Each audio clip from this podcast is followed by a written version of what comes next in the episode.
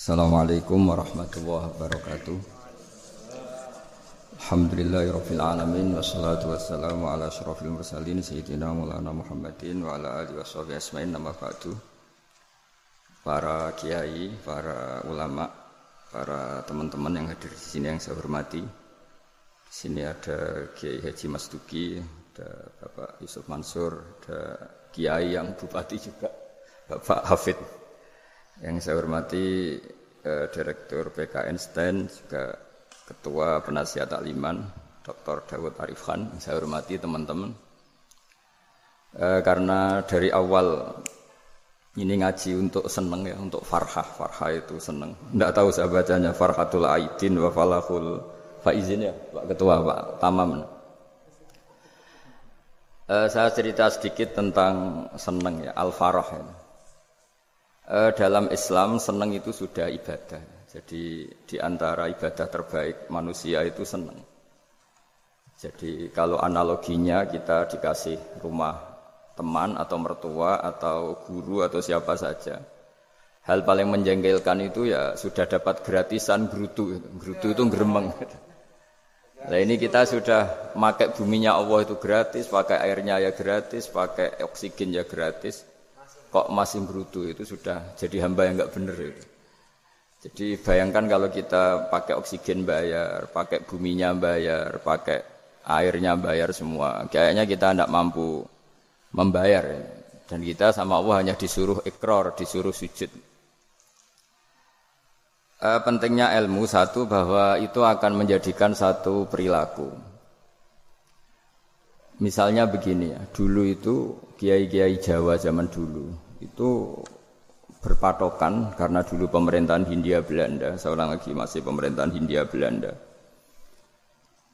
Itu dalil yang sering diutarakan itu sebaik-baiknya Umar itu yang datang ke ulama, terus sejelek-jeleknya ulama itu yang datang ke Umar.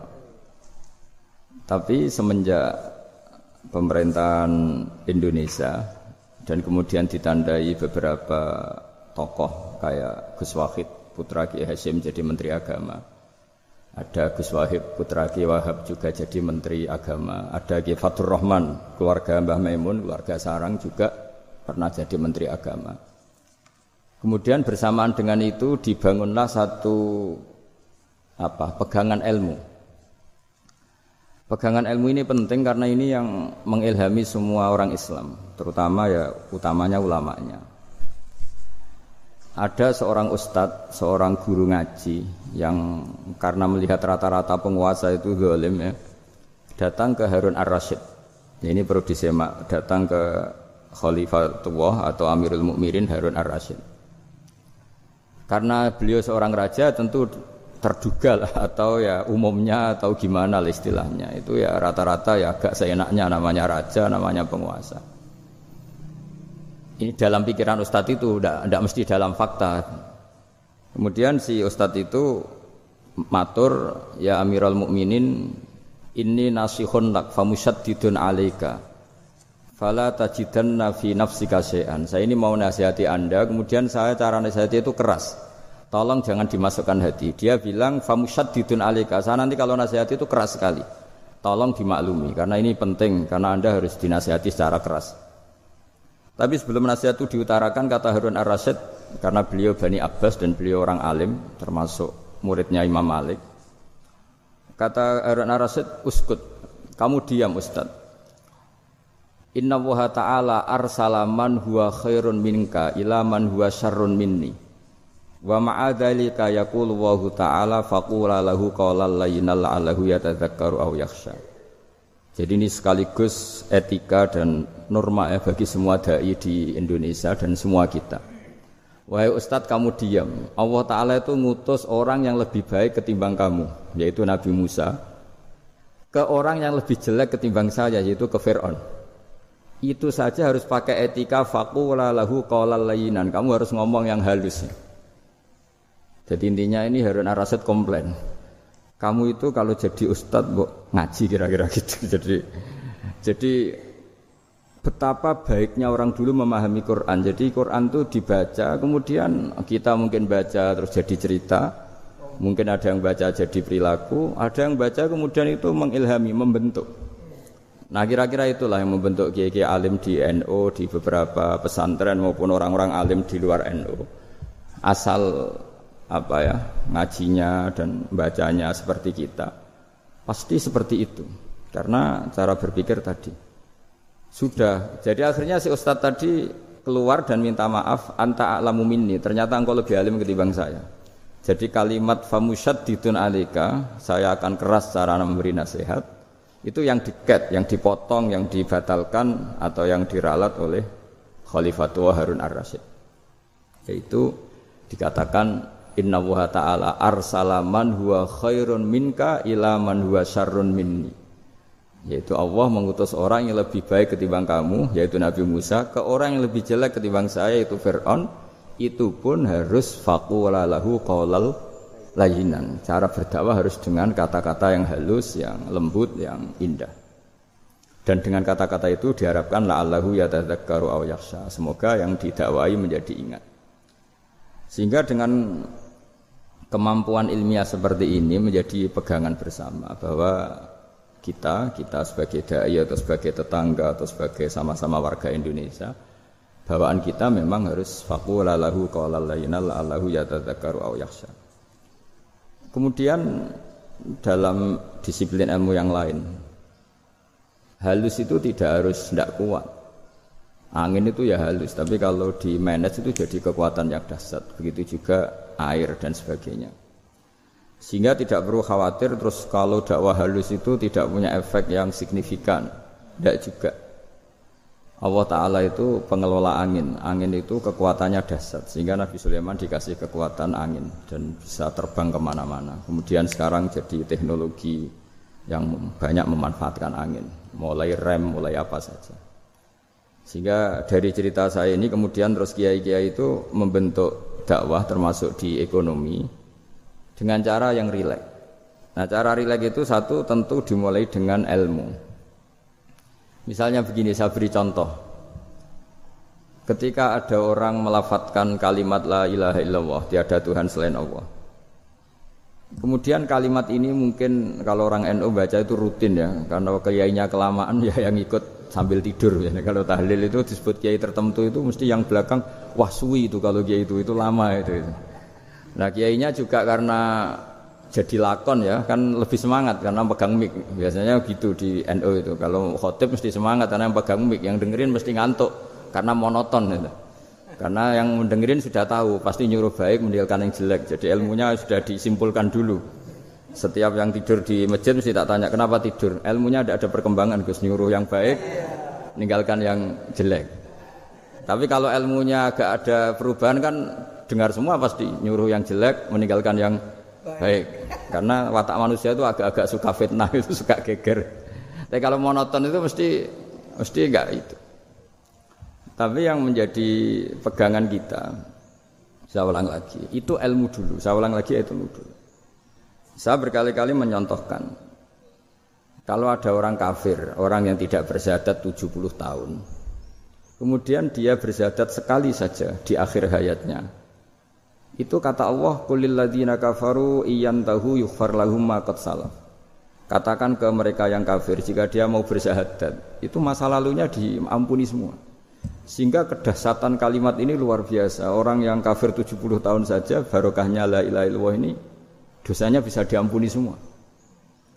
Nah kemudian karena ilmu ini tidak begitu populer atau kurang dipopulerkan atau kita sendiri kurang menghayati, sehingga la ilaha illallah itu lebih dianalisis cara lafat ini pelafatannya ada sanatnya ndak ya gitu. Terus cara melafatkan bareng-bareng seperti itu ada tumpengan ini bid'ah enggak ya. Jadi pertanyaannya sudah tidak tentang keramatnya atau sakralnya atau fadilahnya la ilaha tapi sudah macam-macam. Jadi dan cara seperti ini ada hadisnya enggak, legal enggak, terus ada sanatnya enggak. Jadi saya mohon semohon mohonnya untuk teman-teman yang di apa di al iman itu harus ngaji ya. Ngaji itu nanti kamu tahu cara mandang sebuah e, ibadah atau perilaku atau apa sajalah tahu. Karena al ilmu yurisul ahwal, ilmu itu bisa mengilhami cara pandang. Dulu yaitu saya ulang lagi ketika zaman Hindia Belanda karena pemerintahnya Hindia Belanda itu ulama-ulama keras sekali sejelek-jeleknya ulama itu yang datang ke Umaro. Tapi setelah era Mbah Hashim, era era sampai Mbah Maimun, itu mereka peduli sama Umaro, sama semuanya sama, sama-sama warga Indonesia yang ingin melihat Indonesia yang lebih baik. Sehingga banyak ya kakak saya sendiri pernah wakil bupati, terus putra Mbah Maimun wakil gubernur. Ini teman saya Ki Hafid ya bupati. Semenjak itu terus dan itu nggak lepas dari cara pandang. Ya itu cara pandang di antaranya adalah cerita tentang Nabi Musa yang Allah tetap peduli sama Fir'aun. Sehingga tetap didakwai Nabi siapa? Musa. Dan posisi Musa datang bukan memanggil. Ya cuma kayak sampai sekarang tuh belum pernah ke kantor bupatinya Pak Hafid. Karena kadang-kadang orang terus curiga mengajukan proposal jadi agak repot.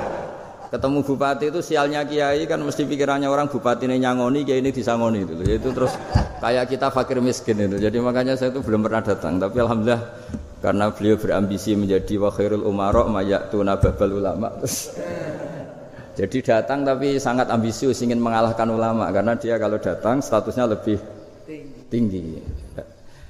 Ya tidak apa-apa ini tawaduk tapi niatnya agak begitu tawaduk. Jadi datang. Makanya saya kemarin Yusuf Mansur pas datang Pak Ustadz Yusuf Mansur saya datang harus sekali saja. Kalau kedua kali ribet. Karena kalau beliau datang dia punya status tawaduk. Lama-lama yang didatangi jadi takabur. Saya jadi yang ahli neraka, dia ahli surga. Saya akan rugi dong. Hanya rugi gue kehilangan teh, kehilangan kopi dia. Beliau berstatus tawaduk, saya berstatus takabur kan repot. Makanya saya berharap jangan datang lagi. Karena jadi repot itu jadi jadi repot kan. Padahal saya kalau disuruh datang ke Jakarta kayaknya ya berat. Selain sibuk juga takut ganggu saya. Jadi saya sering ke Jakarta tapi Ya, ya tadi jarang ya. Biasanya nganggarkan waktu hanya pas saja, tidak kurang tidak lebih. Biasanya ngajar di pondoknya Pak Kures itu di Baitul Quran ya. Hanya ngajar santri-santri itu. Nah, jadi pemahaman Quran dulu itu kata Imam Ghazali. Ini sekaligus karena ada Pak Ustadz Yusuf Mansur. Itu membaca Quran itu membaca, bukan bercerita. Kalau kamu membaca seperti ini, kunta korian, kamu pembaca. Pembaca itu yang mengambil pelajaran. Tapi kalau kamu hanya cerita, itu namanya kuntahakian. Sebenarnya Anda tidak membaca Quran, tukang cerita. Misalnya tadi cerita Nabi Musa datang ke Fir'aun. Itu kalau kamu hanya cerita, wah dulu itu ada orang namanya Fir'aun, didakwai Nabi yang namanya Musa. Ya namanya tukang cerita. Kalau kamu pembaca tidak gitu. Betapa baiknya Allah. Orang sengawur Fir'aun saja inginnya Allah masih ingin diselamatkan matkan dengan mengutus Nabi Musa kekasihnya. Itu namanya kunta korian. Kamu pembaca betul, bukan kunta hakian. Kamu tukang ceri. Begitu juga seterusnya tentang Quran ayat-ayat seterusnya.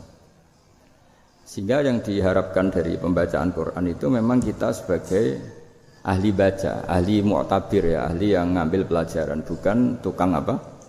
cerita. Sehingga dulu ketika Sayyidina Umar radhiyallahu anhu ketika membuka Baitul Maqdis atau Baitul Muqaddas dan diajak syukuran, pesta-pesta makan itu. Beliau beliau nggak mau. Ketika ditanya kenapa engkau nggak mau, alasannya itu langsung beliau baca Quran. Jadi saya punya sekian contoh. Saya ulang lagi, saya punya sekian contoh. Orang-orang dulu dengan Quran itu menyatu, bukan sekedar dihafal tapi menyatu. Sehingga bawaannya itu sudah Qurani, sudah sudah Qurani. Saya beri contoh pertama Rasulullah Wasallam, nanti Umar kedua. Rasulullah itu pernah nggak makan sampai tiga hari. Terus ditanya oleh sahabat, lalu kekuatan engkau bisa hidup apa? Terus menghentikan eh, al aswadani, maksudnya itu tamer dan air, hanya makan kurma dan air. Tapi beliau tidak ketemu roti atau nggak ketemu nasi lah kalau orang Indonesia. Ketika hari ketiga dikasih makan oleh sahabat, dikasih dipotongkan kambing, kemudian baru makan tiga lukmah, kira-kira ya tiga apa asupan nasi, berhenti. Padahal sahabat yang lapar sama dengan Rasulullah itu membayangkan Nabi itu sampai kenyang sampai apa. Tapi ketika ditanya e, seperti ini pun nanti ada hisapnya. Walatus alunna yauma idzin anin naim. Jadi acara makan-makan gini itu nanti ada hisapnya. Nabi nangis. Akhirnya sahabat nggak jadi nerusin makan. Jadi ketakutan orang dulu sama ketika Sayyidina Umar tidak pesta ketika memenangkan Betul Maqdis itu. Inna wa ta'ala ayyara qauman. Allah itu mengkritik sebuah komunitas kaum karena apa? Adhabtum thayyibatikum fi hayatikum dunya wastamta'tum biha. Kamu adalah orang-orang yang jatah nikmat kamu sudah kamu habiskan di dunia. Adhabtum itu kalian habiskan jatah kenikmatan kamu di dunia. Wastamta'tum biha. Kamu di dunia sudah berpuas-puas. Maka jatah Anda sekarang di akhirat habis. Sehingga Sayyidina Umar nggak mau pesta-pesta karena takut jatah nikmatnya habis. Kata beliau terus astabqi thayyibati akan saya sisakan sisi-sisi kebaikan saya supaya ndak habis. Corong Jawa itu aja dientek-entekno biar jatahnya masih. Sehingga di dunia kiai itu ya meskipun saya akrab bupati, akrab mungkin wakil gubernur, saya itu ya jarang ketemu. Karena kalau orang Jawa bawaannya ketemu ya makan-makan, guyon-guyon. Oh nak keterusan ras demul warga. Makanya anak, saya pastikan Pak Yusuf Mansur ke sini tidak akan saya jamin, biar aja, biar jatahnya masih. Jadi ini bukan bukan karena saya bakhil, biar jatahnya iya, masih. Ya, jadi itu ilmunya kiai.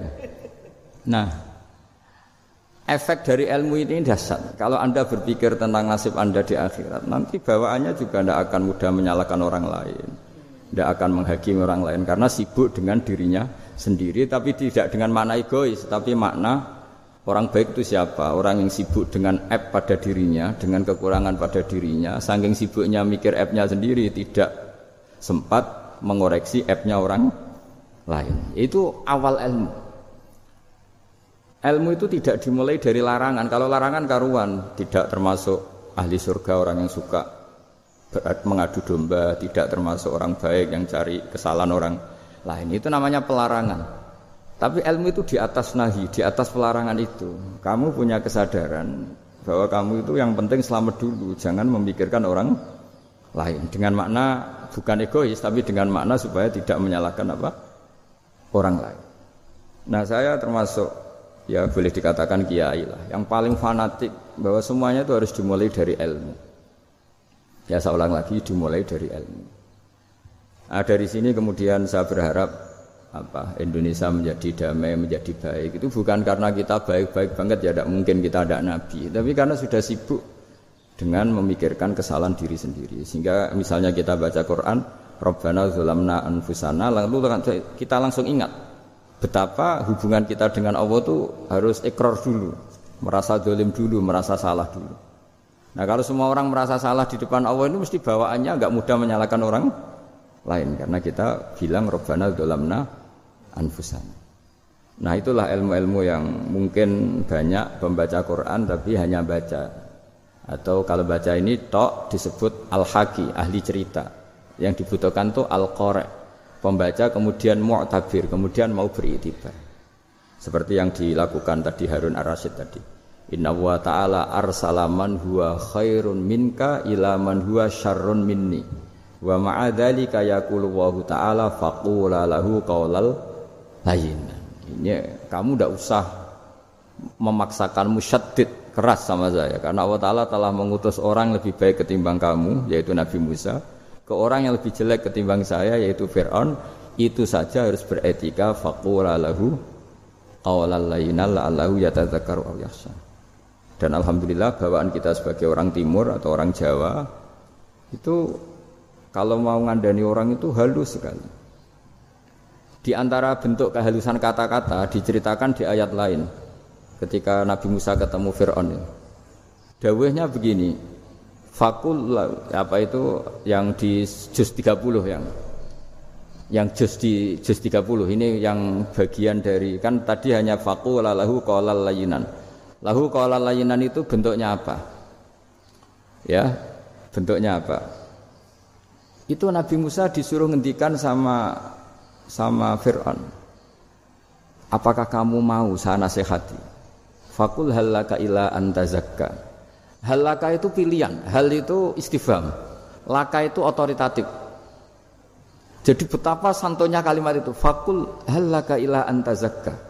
Jadi kalau dimaknani model Pak Hafid, model saya ngaji di sarang itu halaka onoto iku kedue siro berhak berak bagi kamu, berak bagi anda. Apakah Anda berhak loh mendapat nasihat supaya kamu Anda jadi orang yang lebih baik.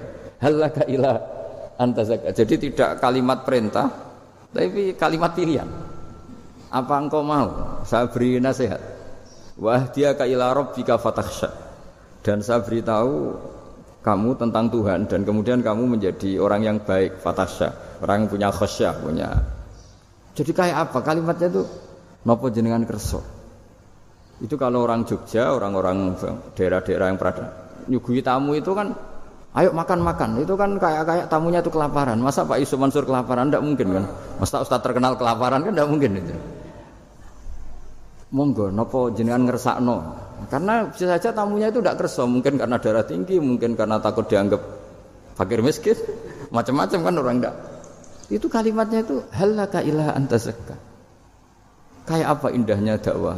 Halaka ila antazaka itu ada kata laka. Laka itu ya terserah jenengan mau enggak? Wa ahdiyaka ila rabbika fatakhsha. Nah, itu yang disebut membaca.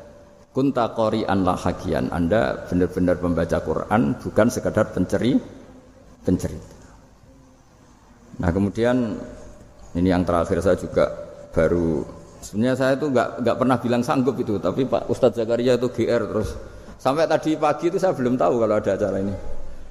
Ya karena saya kiai, jadi kalau kiai itu kan ingatnya sama Allah saja. Kalau sama manusia itu rontok-rontok lali gitu. Itu bukan bukan memaksa ya memang ya memang lupa. Sejauh mana sih pentingnya manusia kan tidak penting coro coro ilmu tasawuf itu. Tapi karena ini titipan Rasulullah SAW terus menjadi penting kan. Dititipi umat kayak jenengan itu. Ya, sudah ngaji ngatur kiai ribet itu. Kiai ini biasa ngaji kan kiainya yang ngatur santri ini enggak. Pak Yai ngaji tanggal ini jam ini. Itu kan mengabaikan semua aktivitas kiai. Padahal jam ini mungkin saya punya jam. Mungkin jalan-jalan atau ngaji atau mutolaah atau munajat gara-gara Pak Zakaria ini kan terus di Mas Tamam ini yang yang provokasi. Harus ngaji di jam ini tema ini. Saya itu kalau ngaji ditentukan tema itu ini memang saya agak keras di bab ini. Itu kayak ibarat gini loh. Saya ini dokter, kemudian ada orang yang sakitnya itu jantung, terus bilang ke saya, Pak dokter sembuhkan kukul saya. Wong penyakit ekstrimnya itu jantung, kok bila disembuhkan apa? Kukul. Kan gak penting, sembuh tidak sembuh, kukul itu kan gak penting. Jerawat itu. Kiai itu tahu kesalahan paling fatal manusia itu akidah. Tapi kadang-kadang mintanya ilmu yang tidak akidah, yang gak penting. Jadi kadang-kadang kiai itu ya digurui betul kalau di Indonesia itu. Misalnya ini enggak ini tidak nyindir loh, memang marah betul kalau di bab-bab seperti ini. Tapi ini biar jadi ilmu masif, ilmu yang general. Saya ulang lagi ya, Anda jadi dokter, tahu pasien Anda ini penyakit jantung kronis atau sudah fatal lah sudah. Terus orang itu bilang, Pak Yai, itu Pak dokter, tolong obati kulit saya supaya tidak jerawatan. Kamu bilang ini orang aneh enggak? Aneh kan? Nah, kiai juga gitu. Saya sering itu ada orang mau haji gitu. Gus doain saya jadi haji mabrur. Pernah belajar haji, Pak? Dereng. Mungkin enggak orang belum belajar nyupir terus kemudian minta didoain, Gus saya mau nyupir doain selamat. Mau nyupir aja enggak bisa kok minta doa selamat. Harusnya urutannya kan belajar dulu baru minta doa. Tapi kali ini aliman bener ngajaknya akidah dulu ahli sunnah. Nah itu bener karena akidah itu hal yang prinsip memang harus kalau kebetulan nggak benar tak revisi betul. Untungnya kok temanya benar. Jadi saya mohon ke seluruh orang-orang yang mau ngaji ke kiai itu tema itu biar yang milih kiai supaya tahu prioritas yang harus dibenah benahin. Jangan tema yang kita yang milih, jangan-jangan tema yang kita pilih itu tidak mendesak atau tidak pen tidak penting. Ini bukan bukan apa-apa, ini saking ingin baik saya ya, keinginan baik saya supaya Dulu zaman sahabat ya gitu. Kalau ada pertanyaan salah sama Nabi dibenerin, cuma Nabi terlalu bijak. Cara benerin tuh enak. Kalau saya karena tidak Nabi saja ya agak-agak kasar kan. Kalau tidak Nabi tidak wajib bener terus. Yang wajib bener terus itu Nabi. Saya beri contoh. Ya. Nabi itu ngendikan tentang kiamat. Kiamat itu dasar, mengerikan gini-gini. Kalau pikirannya orang kampung itu begini. Nabi ini aneh. Cerita kiamat dasar tapi nggak ada tanggalnya, ada ada tahunnya. Harusnya ada dong biar kita bisa persiapan. Sehingga Nabi disomasi di tengah-tengah khutbah itu, ya Rasulullah mata sah. Nah, karena ini orang bedui, Nabi nggak dengerin, diulang lagi. Mata sah ya Rasulullah. Ketika Nabi mengabaikan itu ada dua kelompok sahabat, yang satu bilang lam yasma, Nabi tidak dengar sehingga mengabaikan. Yang kedua bilang sami'a wa kariha, Nabi sebenarnya mendengar tapi tidak berkenan. Tapi diulang lagi ketiganya, ya Rasulullah mata sah. Akhirnya Nabi jawab, mau tidak mau karena kalau enggak ya dia, namanya orang bedui ngomong terus. Nabi balik tanya, Ya karena cara berpikir dia kalau kiamat itu jelas kapannya kan bisa persiapan itu. Paling enggak pas mau kiamat terus pas ngaji Quran apa kan bisa persiapan itu.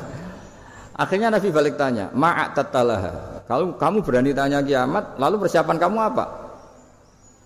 Ya terus itu bilang masyur tuh, "Ma'adatulaha kabiro salatin wala siyamin wala kada wa kada walakinni uhibbuka." Eh, saya sebenarnya tidak punya persiapan ya Rasulullah, cuma persiapan banyak puasa ya enggak, banyak sholat enggak, tapi saya mencintai engkau. Terus masyur itu jadi hadis paling legenda almar'u ma'aman ahabba. Sebagian disebut anta ma'aman ahbabta. Ini kata semua sahabat yang di masjid. Si Bedui ini orang paling dibenci sahabat.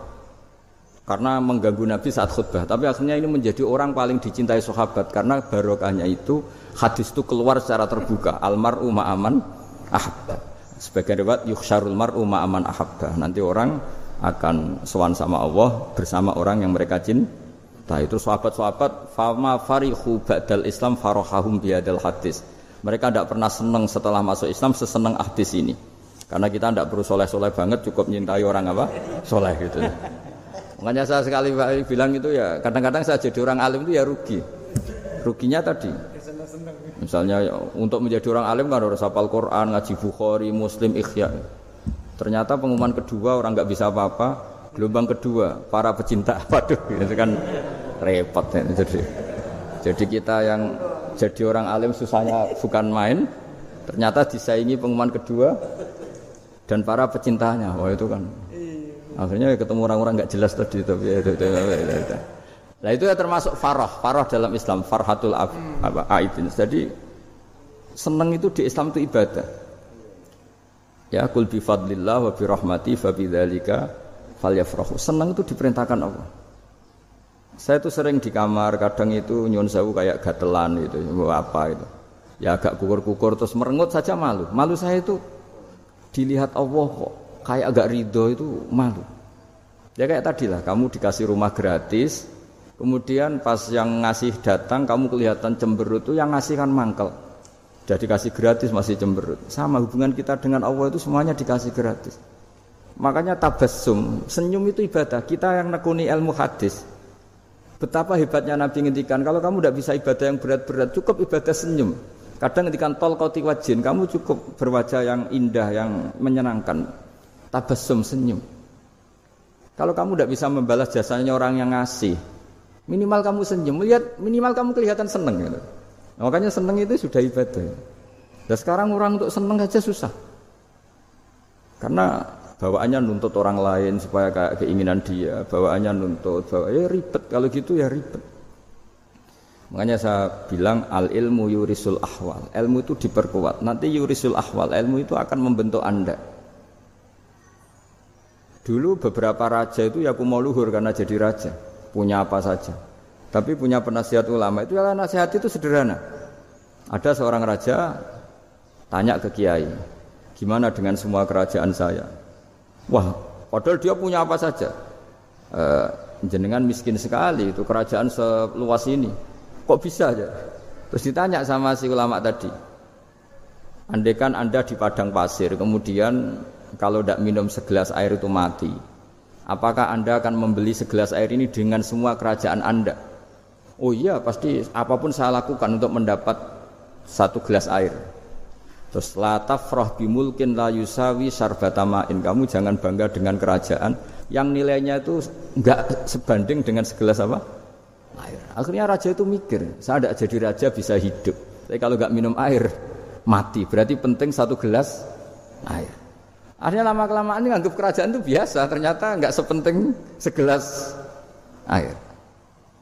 Ya seperti kita lah misalnya orang enggak punya alpat tuh enggak malu. Tapi kalau nggak punya celana itu malu. Kamu mau punya alpat tapi nggak punya celana? Kan nggak mau. Yaitu ilmu. Ilmu itu yurisul akhwal. Ilmu akan melahirkan satu perilaku. Jadi kalau ilmu Anda mantap, pasti syukurnya juga mantap gitu. Ya makanya saya saya termasuk kiai yang selalu mendorong pentingnya ilmu. Bahkan kata Sufyan Asauri ngendikan saking pentingnya ilmu ada kata fa'lam annahu la ilaha illallah kata fa'lam. Dan saking pentingnya ilmu itu setiap nabi itu status permanennya itu hanya satu, mengajar. Rabbana wab'ats fihim rasulam minhum yasu alaihim ayatik membacakan ayat-ayat Allah sampai wa yu'allimuhumul kitab mengajarkan kitab wal hikmah Bahkan Allah sendiri wasofa tahul aliyah bi annahu al muallim. Yaitu Allah ngendikan Ar-Rahmanu 'allamal Qur'an. Jadi betapa hebatnya pengajar. Allah sendiri mensifati dirinya itu Ar-Rahmanu 'allamal Qur'an. Allah itu Maha Rahman yang mengajarkan Quran. Di surat Iqra juga disebutkan Iqra wa rabbukal akram alladzi 'allama bil qalam. Jadi Allah mensifati dirinya sebagai pengajar. Kayak apa pentingnya mengajar? Karena al, al ilmu yurisul ahwal. Ilmu ini melahirkan satu sikap. Pernah ada orang hartanya itu habis karena ngobati ibunya. Terus datang ke saya, dia sumpek karena hartanya habis ngobati ibunya. Terus dia bilang, Gus saya ini sekarang sudah miskin karena ibu saya sakit dan harta saya habis untuk ngobati ibu saya. Terus tak guyoni sama saya. Kon kepen pinter apa kepen goblok? Kepen pinter Gus. Ingin pinter apa ingin goblok? Katanya ingin pinter. Kalau ingin pinter bahasanya jangan gitu. Harta kamu itu masih di akhirat karena habis untuk ngobati ibu. Bayangkan kalau habis untuk maksiat itu habis betul. Terus dia mulai syukur. Alhamdulillah Gus. Harta saya habis secara heroik karena untuk mengobati apa ibu. Sudah pinter dia. Akhirnya miskin sampai sekarang ya tetap pede saja karena masih punya tabungan di akhirat. Dan itu saya terinspirasi oleh ilmu juga. Jadi dulu Sayyidah Aisyah itu pernah nyimpan uh, sepotong daging kambing disimpan untuk dimakan beliau. Karena beliau mau mau iftar ya, mau buka atau apa. Singkat cerita, karena bawaan keluarga Nabi itu sakhok, ada orang minta dikasihkan. Suatu saat akhirnya kan habis, terus Nabi tanya, e, yang daging tadi di mana? Habis. Terus Nabi cara menjelaskan itu indah sekali harta kamu itu baju yang kamu pakai nanti ya rusak. Yang kamu makan nanti ya ke WC watasoddakta fa'abqaita memang di semua riwayat itu pakai domir mukhotob mudakar meskipun asal usul riwayat itu untuk Sayyidah Aisyah karena untuk untuk umum. Yang kamu sodakohkan tuh yang masih. Kamu jangan bilang kamu sodakohkan tuh yang habis yang kamu sodakohkan tuh yang masih. Misalnya saya punya uang satu miliar misalnya Terus pernah tak sedakokan ke fakir miskin atau ke kiai atau ke pondok satu juta. Itu yang mesti masih karena kadung di luar kekuasaan kita. Kadung lillahi ta'ala. Justru yang masih itu yang potensi nanti untuk hal-hal yang kurang positif. Semenjak itu orang sodako itu begitu entengnya karena itu yang masih. Ya tapi tentu sarannya yang tepat ya. Saya sekarang sering kampanye sodako tepat karena misalnya sering saya itu didatangi orang kaya Gus saya ini punya uang banyak, ingin bikin punya masjid biar dipakai orang Jumatan. Terus saya bilang, kamu ingin jadi orang baik betul apa baik versi Anda? Baik betul Gus. Tak ajarin mau, gak tersinggung. Mau Gus. Kalau Anda bikin masjid di kampung Anda, masjid terbaik di dunia sekalipun, yang bingung saya ahli fikih. Kok bisa? Gus? Kan terjadi dua Jumatan, nanti sahnya yang mana? Kamu enak aja bikin masjid kan? Kamu bikin masalah baru bagi kiai fikih di daerah kamu. Belum nanti orang terus migrasi ke masjid Anda karena lebih baik, koriknya lebih baik. Kamu membunuh masjid yang lebih tua, itu nggak sopan sekali masjid itu sudah lebih tua kamu. Akhirnya mikir, nggak usah Gus kalau gitu, sodako apa saja yang penting perintah jenengan gimana. Ya sudah. Jadi sodako itu juga harus dibina supaya kalau orang kan bisa saja kan uang 100 juta itu untuk fakir miskin manfaat, ternyata untuk masjid yang sifatnya aksesoris, untuk lampu yang kristal yang mahal-mahal bukan yang pokok. Itu pentingnya ngaji ya. Jadi lagi-lagi al ilmu, al ilmu yurisul ahwal. Ilmu itu melahirkan satu sikap. Jadi ketika ada masjid baru, kalau orang nggak bisa ngaji fikih, wow ada masjid baru, masjid banyak. Tapi kalau yang ngaji fikih ngerti ini malah ada masalah baru karena ada tak duduk jumatan gimana hukumnya dua jumatan dalam kondisi yang tidak mendesak. Makanya sekarang saya baru kampanye itu. Dulu itu kalau ada masjid banyak itu kan faktornya beda ormas beda pemahaman atau agak jauh, masih hukum sosial. Atau bawaan kondisi, misalnya di dekat UGM itu ada masjid kampung pertama. bawaan masjid karena ada kantor besar atau bawaan ada pabrik besar atau ada sekolahan besar. Tapi sekarang itu ada pertanyaan baru, ada masjid baru karena ada orang kaya ingin bikin masjid itu gimana itu hukum? Nah, tapi kalau orang tidak nekuni fakih itu ya langsung wah bagus bagus untuk bangun masjid. Bagus biaya gini sing kangilan memfekihkan tadi. Nah itu ilmu. Jadi kalau yang tidak nekuni fakih itu ya tidak tersiksa, tapi yang nekuni fakih itu pasti tersiksa karena seperti itu tadi. Ya jadi saya mohon di antara cara kita dakwah secara damai itu dimulai dari Robbana Zolamna Anfusana itu dipakai Nabi di redaksinya digenti digenti dengan makna supaya kita per individu matur Allah apa ini zulam tu nafsi zulman kabiron kathiron nah bawaannya orang mengaku dolim mengaku salah itu kan sudah tidak sempat mikir salahnya orang apa lain dan dari sini kemudian dia jadi orang yang tawaduk, yang ubudiyah, yang macam-macam. Sehingga Nabi ini dianggap bukan dianggap ya pasti penjelas terbaik.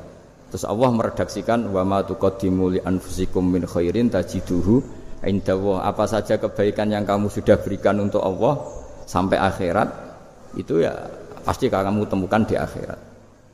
Terus yang terakhir saya beri contoh orang peminta-minta sail itu Sayyid Ali Zainal Abidin kalau ada orang minta-minta terus dikasih misalnya dikasih ya 100 ribu atau 50 ribu atau 10 ribu sesuai kemampuan yang memberi itu marhaban biman hamala zadi ilal akhirah saya terima kasih ya gara-gara kamu minta uang saya jelas sudah sampai akhirat coba kalau di rumah bisa saja untuk hal yang tidak positif jadi bawaannya itu cara pandang itu rubah jadi sebenarnya kalau kita ngasih uang di masjid, ngasih kiai atau ngasih fakir miskin, ya uang itu yang masih bukan yang ha. Yaitu wata sodak kata fa'abukoita yang kamu berikan tuh hakikatnya yang masih. Karena sudah ada kamu tak adik lagi, makanya disebut wakaf. Sebenarnya wakaf itu dulu secara makna luhut, saya ulangi secara luhut. Maknanya itu sudah berhenti, wakfun maknanya berhenti. Nah sodako itu dari kata sodako maknanya benar. Orang yang sering sodako berarti imannya benar. Orang yang uang sudah diberikan berarti dia sudah terputus wakaf berhenti dari hubungannya dengan dia. Sudah dikasihkan berarti seles, selesai. Sehingga wakaf dan sodako itu sebenarnya maknanya saling melengkapi. Kemudian orang-orang fikih karena ada disiplin ilmu tertentu, wakaf itu untuk sodako yang permanen, yang abadi kemudian sodako untuk infak. Nah, tapi itu kan hanya istilah-istilah dalam disiplin ilmu.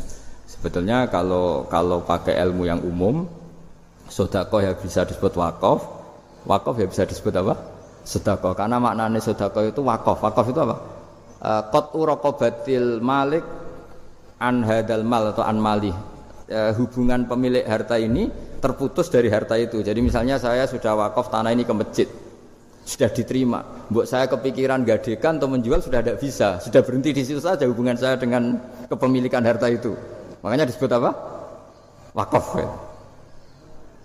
Dan kalau saya wakaf berarti menunjukkan kebenaran iman saya karena sudah menafkahkan sebagian harta untuk Allah Taala disebut sodik sodak. Makanya bahasa Arab itu gampang ya kalau sodal kof sodako. Orang kalau bayar mahar disebut sodak karena menunjukkan cintanya. Teman yang setia disebut sodik karena ya benar dalam berteman. Abu Bakar disebut as karena sangat membenarkan kanjeng Nabi dan seterusnya dan seterusnya. Ya jadi semoga ayat tadi dan saya mohon maaf karena ya memang saya kalau ngaji ya alami seperti ini tapi insya Allah barokahnya alami itu menjadi ikhlas, tidak tasonuk, tidak riak, tidak tebar pesona kalau dalam bahasa itu. Yang jelas saya inginlah bahwa apa ayat yang saya baca tadi benar-benar jadi pegangan bersama faqula lahu qala laina la allahu yatadzakkaru aw yahsa. Saya mohon maaf. Assalamualaikum warahmatullahi wabarakatuh.